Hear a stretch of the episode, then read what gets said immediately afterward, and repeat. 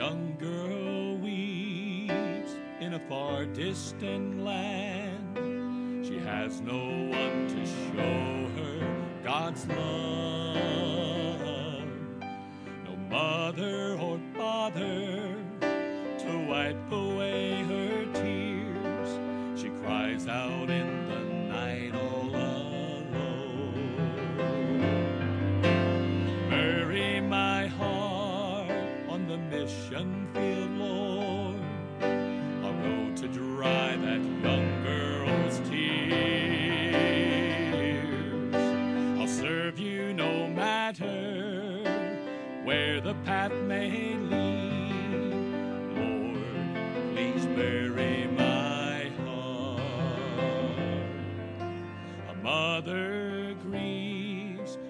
starving child. She has no shelter from the cold. Earthly provision will ease their suffering,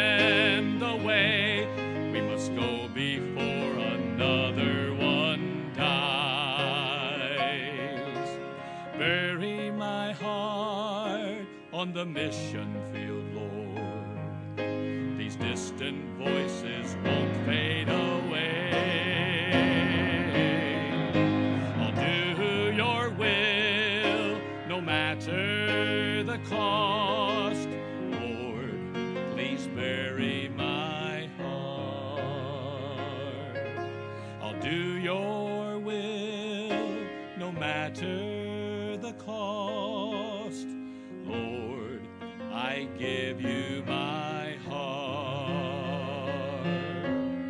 Lord, I'll give you my heart.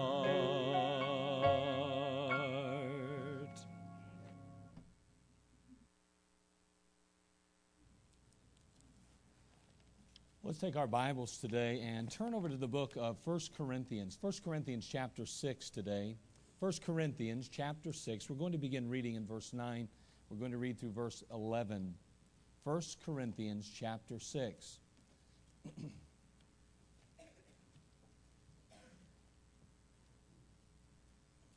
I had some jokes for you today, but the singles were not happy with them. They didn't like them.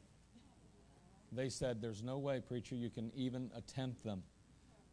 Well, I had to burn them. They, they wouldn't even let me leave without getting rid of them. I'll have a few for you later. I, I've got a couple good ones, even though they don't think so. All right, chapter 6, verse 9 through 11. The Bible says, Know ye not that the unrighteousness shall, that unrighteousness, excuse me, know ye not that the unrighteous shall not inherit the kingdom of God? Be not deceived. Neither fornicators, nor idolaters, nor adulterers, nor effeminate, nor abusers of themselves with mankind, nor thieves, nor covetous, nor drunkards, nor revilers, nor extortioners shall inherit the kingdom of God. And such were some of you.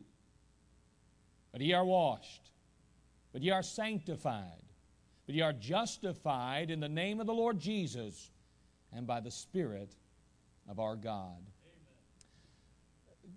The Apostle Paul is writing to the church at Corinth.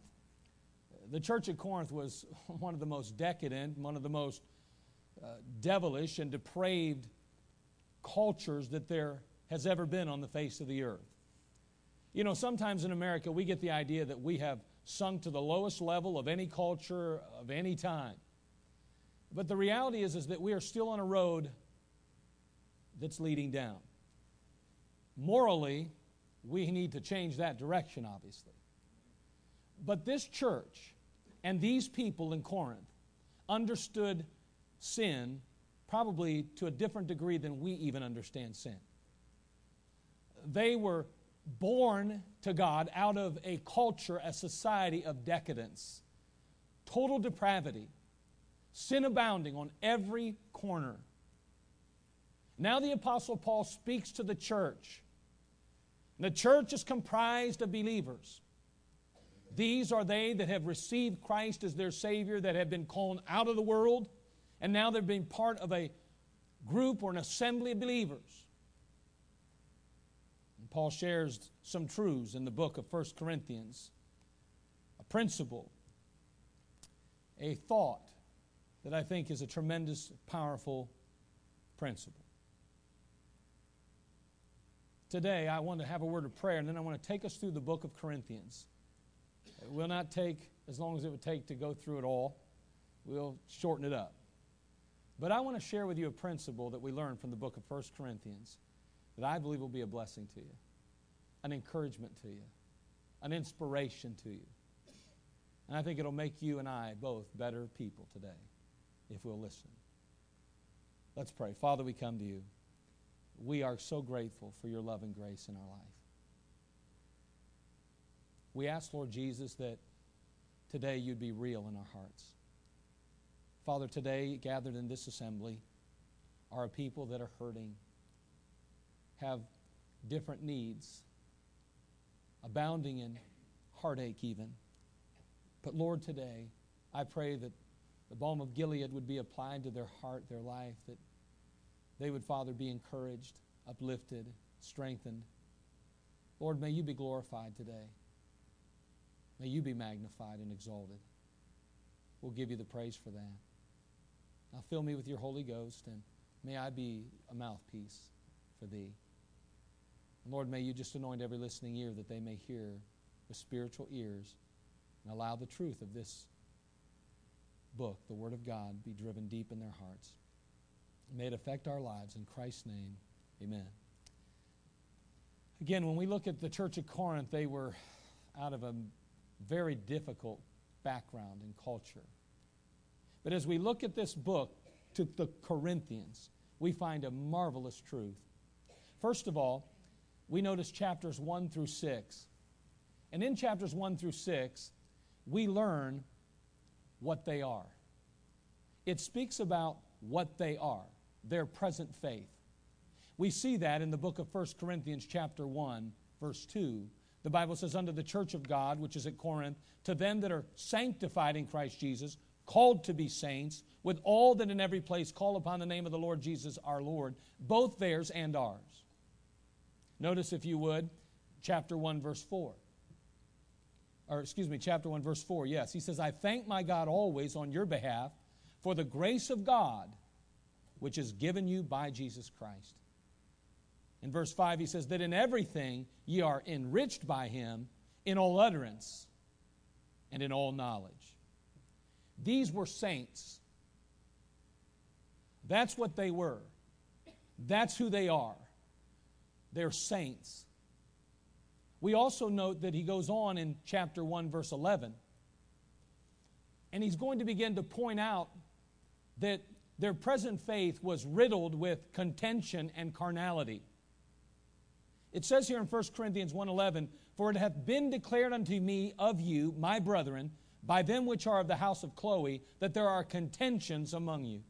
Obviously, there were some issues in the church. There were problems abounding. There were people that were not seeing eye to eye. He goes on in 1 Corinthians chapter 3, verse 1 through 4. And I, brethren, could not speak unto you as unto spiritual, but as unto carnal even as unto babes in Christ.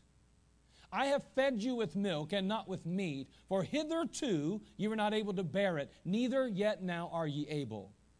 For ye are yet carnal. For whereas there is among you envying and strife and divisions, are ye not carnal and walk as men? For while one saith, I am of Paul, and another, I am of Apollos, are ye not carnal? Notice the carnality. Notice them uh, dividing up. Notice them taking sides even in the church.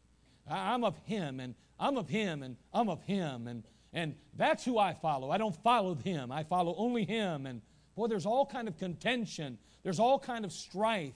There's carnality or fleshliness abounding in the church. That's their present faith. Yes, they're saints, but yet still in the midst of the fact that they're saints, born again believers in the body of Christ, there's contention and carnality.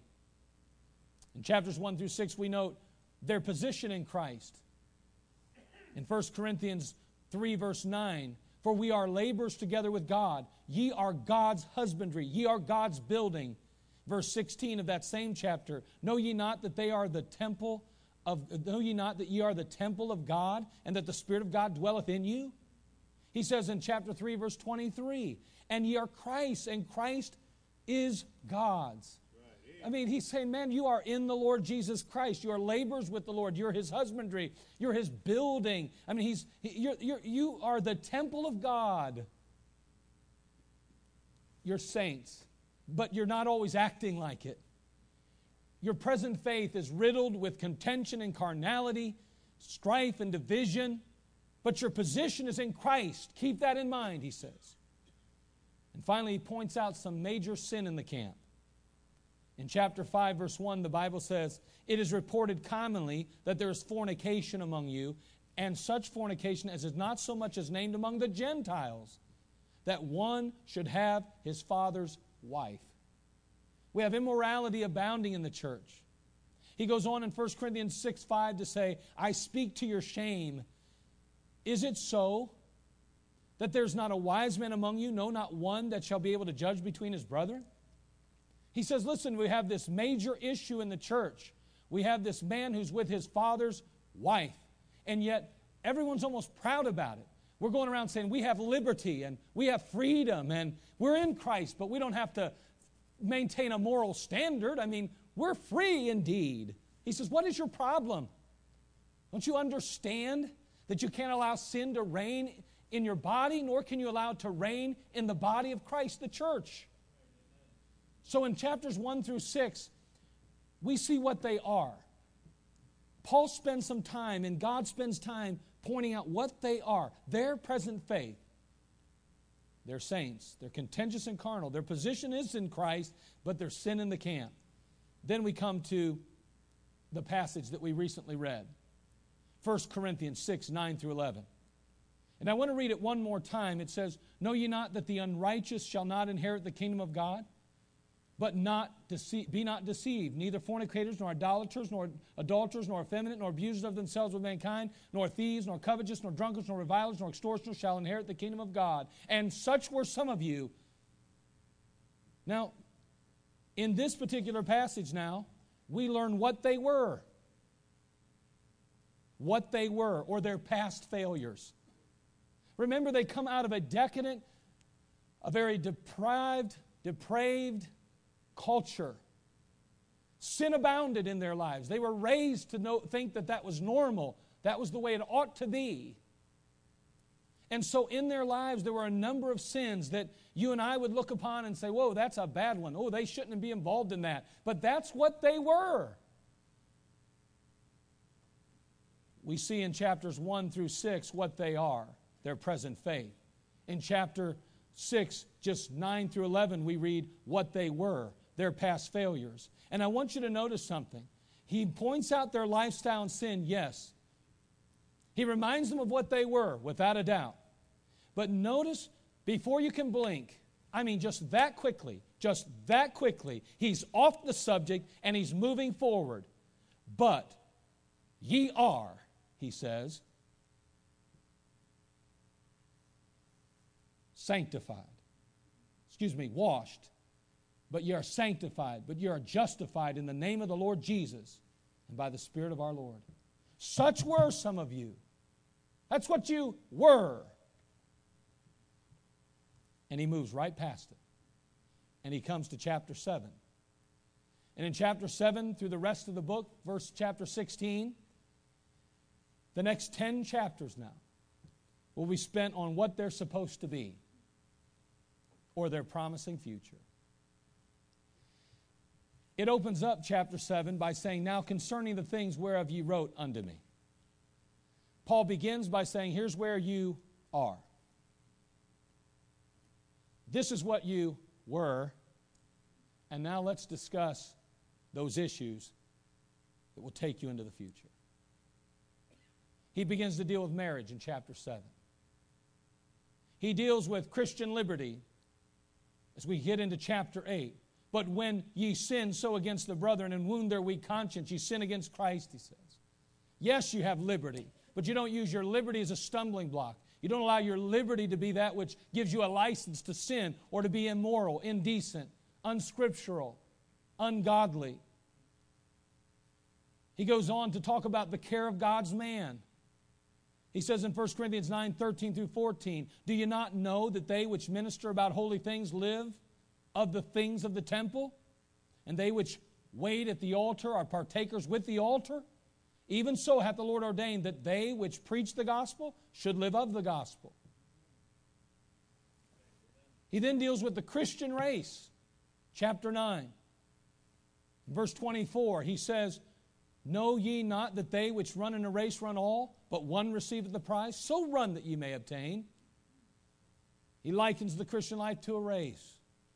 We've got to run and we need to try to do our best to come out ahead, to win. Not that we're racing against one another, we have our own race to run. Will you finish your race? That's what he's talking about. Then he talks about the Christian standard in chapter 10, verse 6 through 11, even.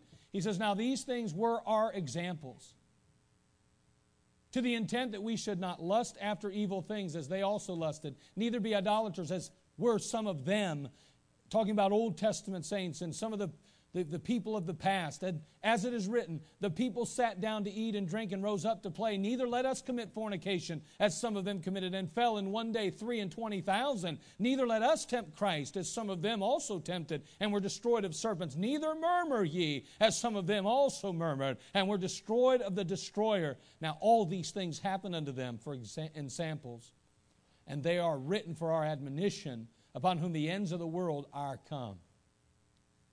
We have the Christian standard. He says, listen, there's sin, there's immorality abounding, especially in the culture of the Corinthians. He says, but that doesn't belong to you any longer. It's no longer for you.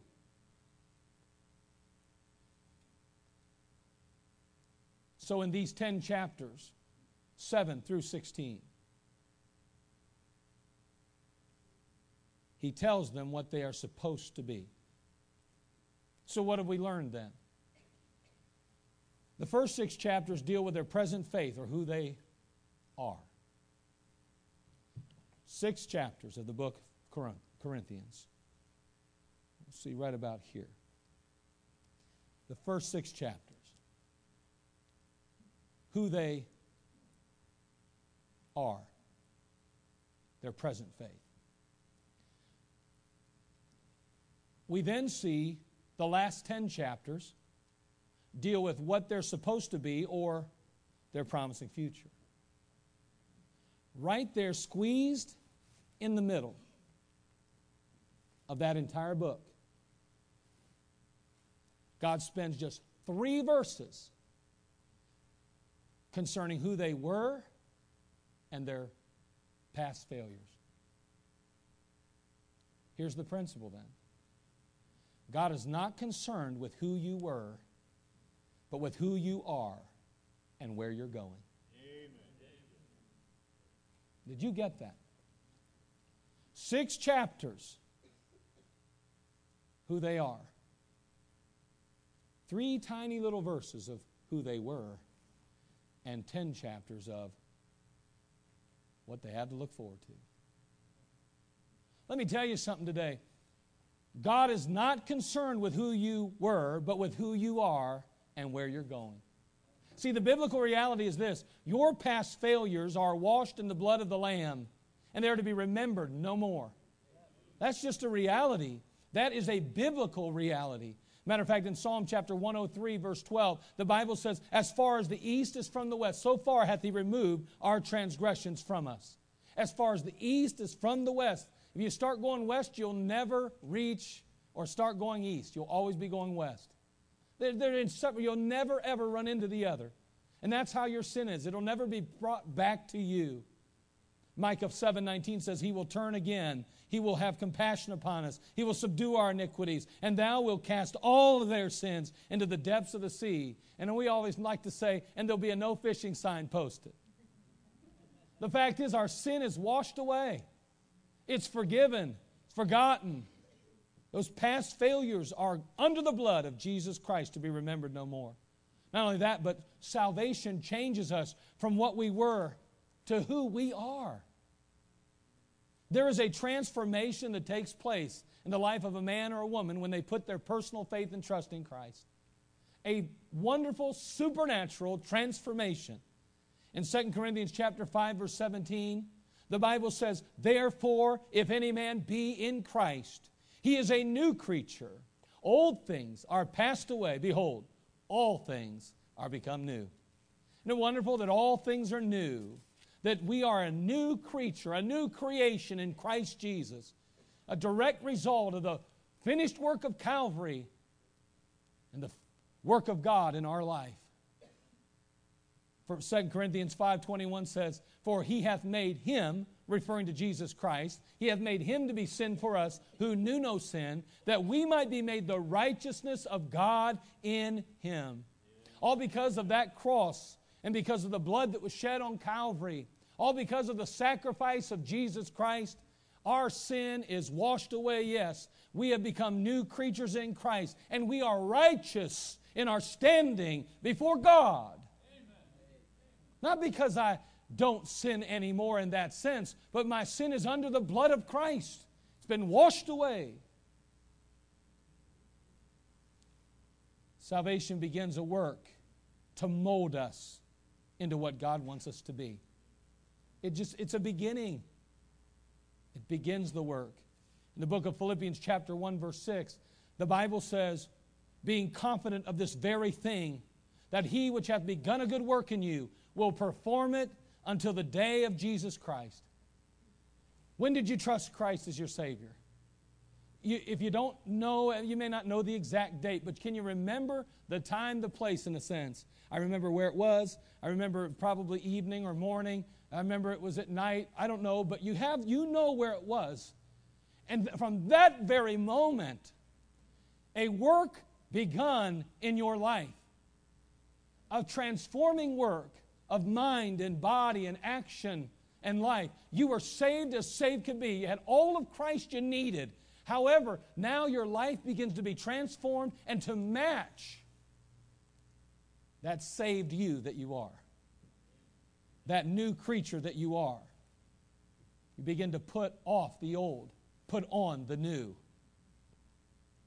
We're all a work in progress today. Before we get all haughty and before we somehow think that we got it all figured out and we're better than somebody else, and boy, my lifestyle, my standards, and my living is different and better, and boy, if they could only be like me. Before we get there, let us remember we're all works in progress. And everybody may be at a different level. Why don't we encourage people? Why don't we try to move them along instead of looking at them with disdain or some kind of pious outlook? Instead, reach out in prayer to God and encourage the Lord to work in their life and encourage them to let God work in their life. So we're all just in the same boat today. We're forgiven, yes, but we must learn how to live the Christian life now how to behave ourselves, the Bible says, in the house of God, which is the ground and pillar of truth. So the principle is God's not concerned with who you were then, but with who you are and where you're going. Your sin, forgiven. Your past, forgotten. Move on. We have examples of this principle in the Word of God, of course. We have some Bible characters that help us to understand it or see it firsthand. We think of Gideon. You may have read or heard about him. Gideon in chapter 6. Take your Bible, if you would, turn to chapter 6, verse 11. Gideon is a popular character among children if they've been in Sunday school any time.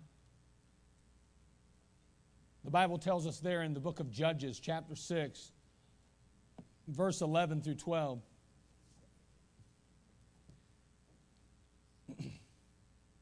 and there came an angel of the Lord and sat under an oak which was in Ophrah that pertained unto Joash the Abiezrite and his son Gideon threshed wheat by the winepress to hide it from the Midianites. The angel of the Lord appeared unto him, verse 12, and said unto him, The Lord is with thee, thou mighty man of valor. I mean, think about this. Here's this young man, apparently. Here he is threshing wheat by the winepress to hide it from the Midianites. The Midianites have stormed the land, the Midianites have occupied the land. They're taking whatever they want from the Israelites. And here is Midian, uh, excuse me, Gideon. And here he is now hiding himself, trying to thresh the wheat so that they do not see him, because if they find out he's threshing wheat, they'll come steal his wheat. Fearful, afraid, frightened. And all of a sudden, the Bible says, an angel of the Lord comes alongside and says, The Lord is with thee, thou mighty man of valor. And Gideon's probably like, What? Who are you talking to? First of all, who are you? This is scary.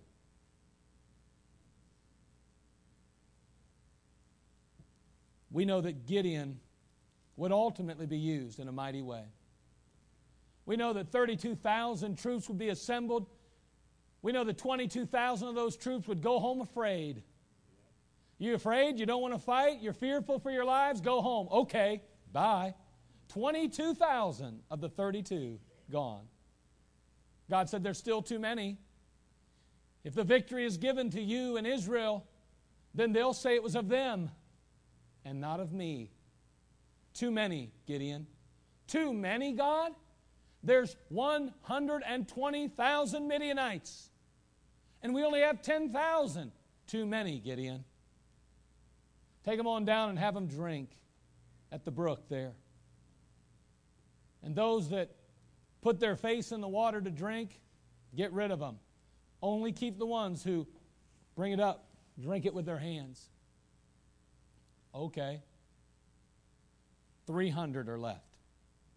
300 against 120,000. Someone says that didn't happen. Well, if that didn't happen, then the Bible, we might as well throw it out because it's in the book like everything else is. Ultimately, 300, along with Gideon, take some pitchers in one hand and take some lamps in another and trumpets, I should say, and smashing the, the, the pitchers and blowing the trumpets. Sword of the Lord and Gideon! Sword of the Lord and Gideon! Surrounding that troop, they all jumped up and went crazy, and before it was all said and done, 120,000 perished. It's amazing. Now, you say, what do you mean?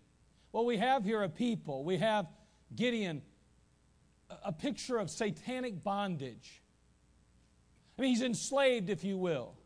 Here he is afraid and frightful and unable to overcome the enemy, hiding his, his work so that they wouldn't steal it and take it from him.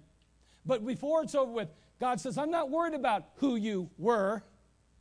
All I care about is who you are, Gideon, and what you can be.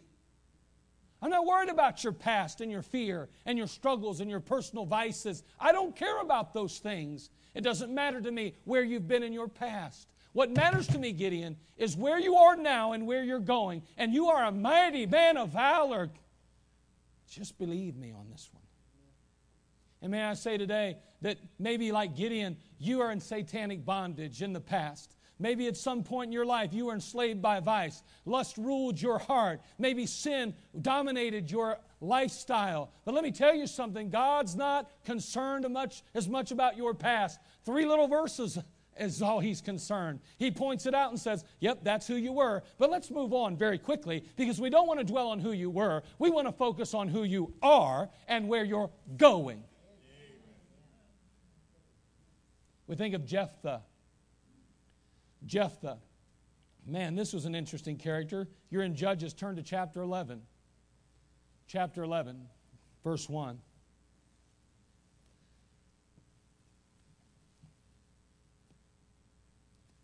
Now Jephthah, the Gileadite, isn't that a great name? I mean, that's not really his name, but Gileadite, that's cool. Somebody's probably named their kid that already. But anyway, now Jephthah, the Gileadite, was a mighty man of valor. He was the son of a harlot. And Gilead begat Jephthah. And Gilead's wife bare him sons. And his wife's sons grew up, and they thrust out Jephthah and said unto him, Thou shalt not inherit in our father's house, for thou art the son of a strange woman. Hmm. What are we seeing here? Well, obviously, his biological father had a relationship with a harlot. Child is born, and somehow he raises this child, takes him into his home. He has a wife, and now he has other children. They won't accept him as part of the family. He, he is the offspring of a strange woman. He ultimately grows up being the black sheep of the family. He knows what it means to be lonely. He knows how it feels to be unloved and unwanted in the home. I'm sure he could hear the words of his father and his stepbrothers over and over again, mocking and making fun of him as they said, You'll never amount to anything. You'll be a zero, a nothing. Still, Jephthah would not allow his past to drown out his promising future. Oh, sure, he traveled away from the house and he gathered together a group of men. They weren't all the best guys in the world, but boy, they became, he became a mighty man. A mighty man. And when Israel was in trouble with the enemy, who'd they cry out to? Who'd they call? None other than Jephthah. And Jephthah said, Wait a second. You kicked me out of my house and home. You made me flee Israel. Let me ask you if I come back and deliver you from the enemy, you have to promise you'll make me your ruler. For six years, Jephthah reigned as a judge over Israel. Six years.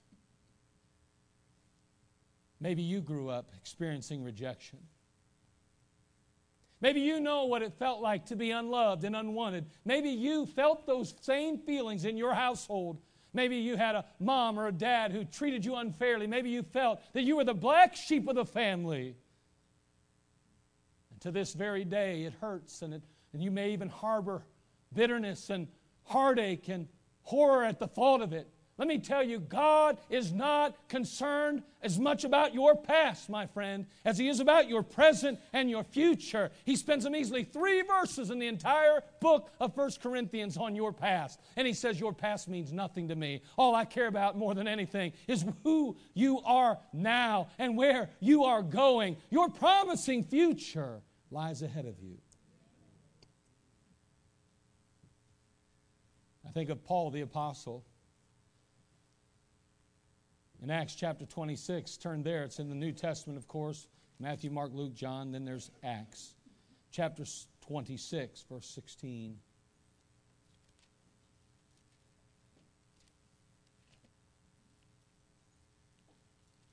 There we begin reading in verse 16. It says,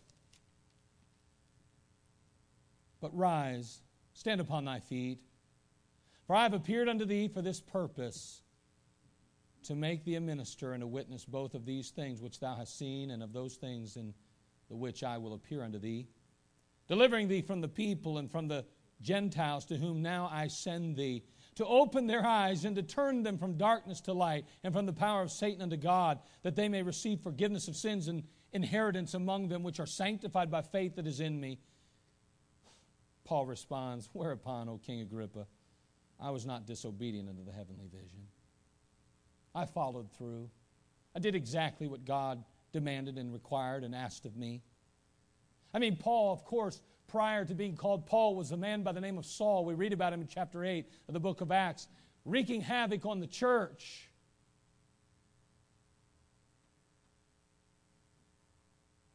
he goes into a town and he has the authority to jail and to persecute and harm those who name the name of Christ.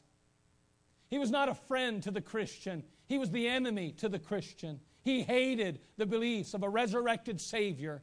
He despised the fact that they would not comply to Judaism. He regarded himself as the champion who would correct and rectify the problem that was growing in Israel.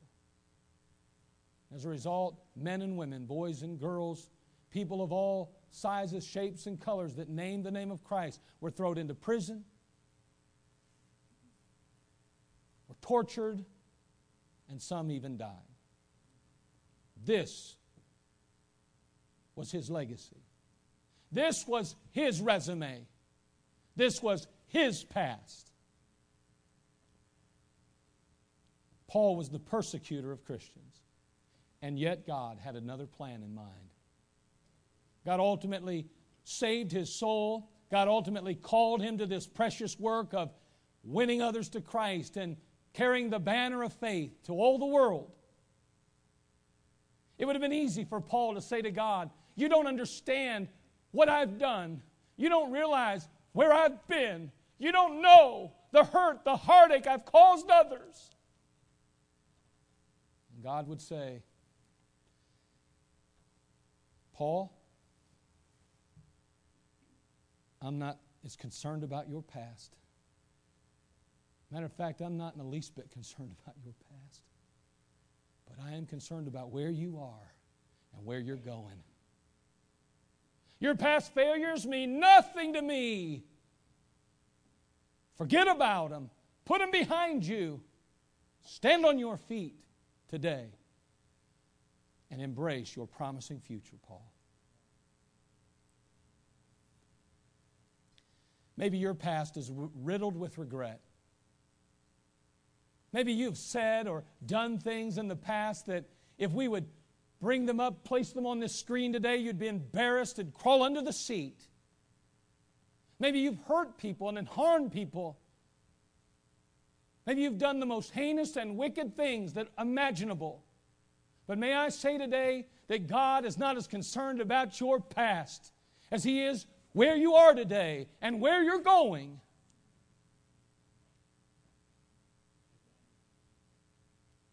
So often, the one thing that hinders and hampers the believer is their past.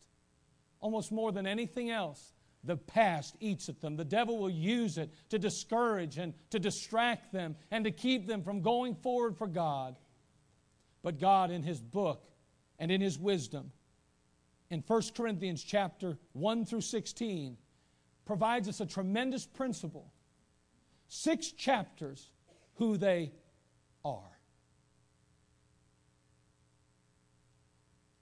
Ten chapters, where they're going and what they're supposed to be. And only three little verses to remind them of where they came from. Yes, we need to remember but only for a moment.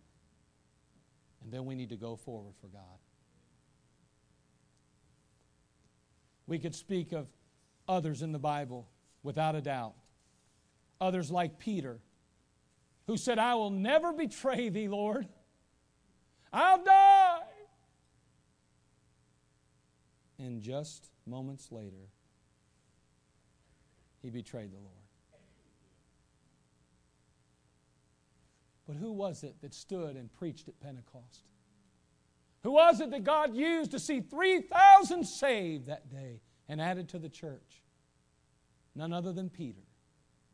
Because God's principle is true across the board and with every person. I'm more concerned about where you are, Peter, and where you're going than where you were.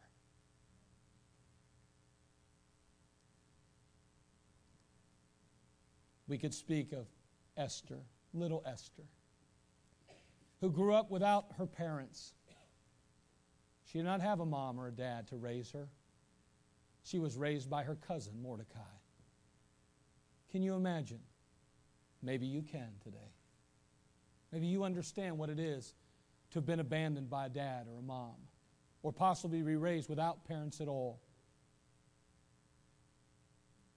God says, don't you allow the devil to use those hurts and heartaches that pass to ruin you for your future. You have a promising future. Please leave the past where it belongs, in the past. Allow it to strengthen you, but do not allow it to destroy you. Move forward because all I'm concerned about is your who you are and where you're going.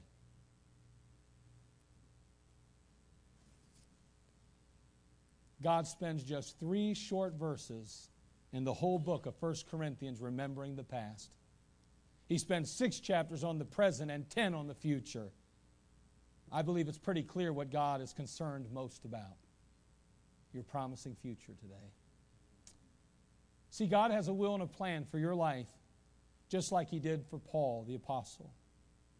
You and I cannot allow our past failures to destroy our promising future. God has great things in store for each of us today. Matter of fact, the Bible says in Romans 8 37, Nay, in all these things we are more than conquerors through him that loved us. Your past does not have to rule you. Because you're in Christ, because you've placed your personal faith in the Lord, assuming you have.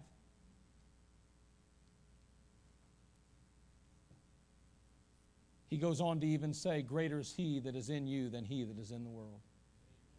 Amen. Today, you need to give your past to the, the God of heaven. Just surrender your past. You know, we're kind of selfish sometimes. We try to hold on to it, don't we? You know, by holding on to our past hurts and heartaches, we believe it gives us kind of an excuse for feeling or behaving the way we do. If you'd only been through what I've been, if you've only experienced what I have, if you've only done what I've done, you'd know why I won't. You'd know why I don't. You'd know why I we use them as excuses. We must relinquish ownership of our past. We, the Bible says, have been bought with a price. Therefore, glorify God in your body and your spirit, which are God's now. You've been purchased. I've told the story before, but I like to remind myself of it. There was a green Chevy Impala, the first car I ever bought. It was a boat of a car. It was huge. The sale sign on it said, as is. I think the car was selling for 500 bucks.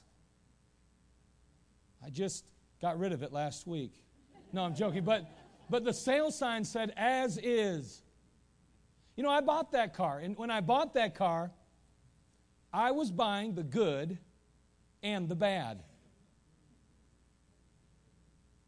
I mean, what, you know what I bought, don't you? Poor gas mileage. I bought a bad muffler, a cracked windshield. It was all mine. All mine.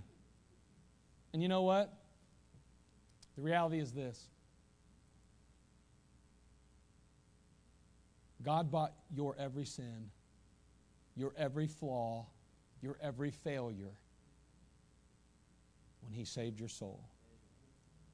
He brought your every weakness, your sorrow, your burden, your heartache, your care. Every one of them He purchased. Right, and you may feel that God got ripped off when He bought you.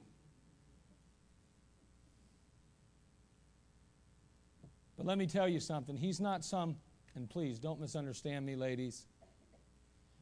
I'm not trying to be nasty, and this doesn't apply to anyone in our church. But He isn't some old senile lady being taken advantage of by a used car lot dealer. He's not walking in with his eyes closed, going, okay, I'll take that one, not knowing what he got, being deceived or misunderstanding the fine print. No, he understood exactly what he was getting when he purchased your soul out of the hands and clutches of Satan and from the pit of hell. He knew exactly. You couldn't flamboozle God any more than you could beat him in an arm wrestling match. He bought you as is. You're all God's now, including your past. It's not yours, it's His now. So you have no right to hold on to your past. Because you're not the same person you were, and the past is not yours any longer. Who cares what you were? God doesn't. You say, but there's so many people remind me all the time.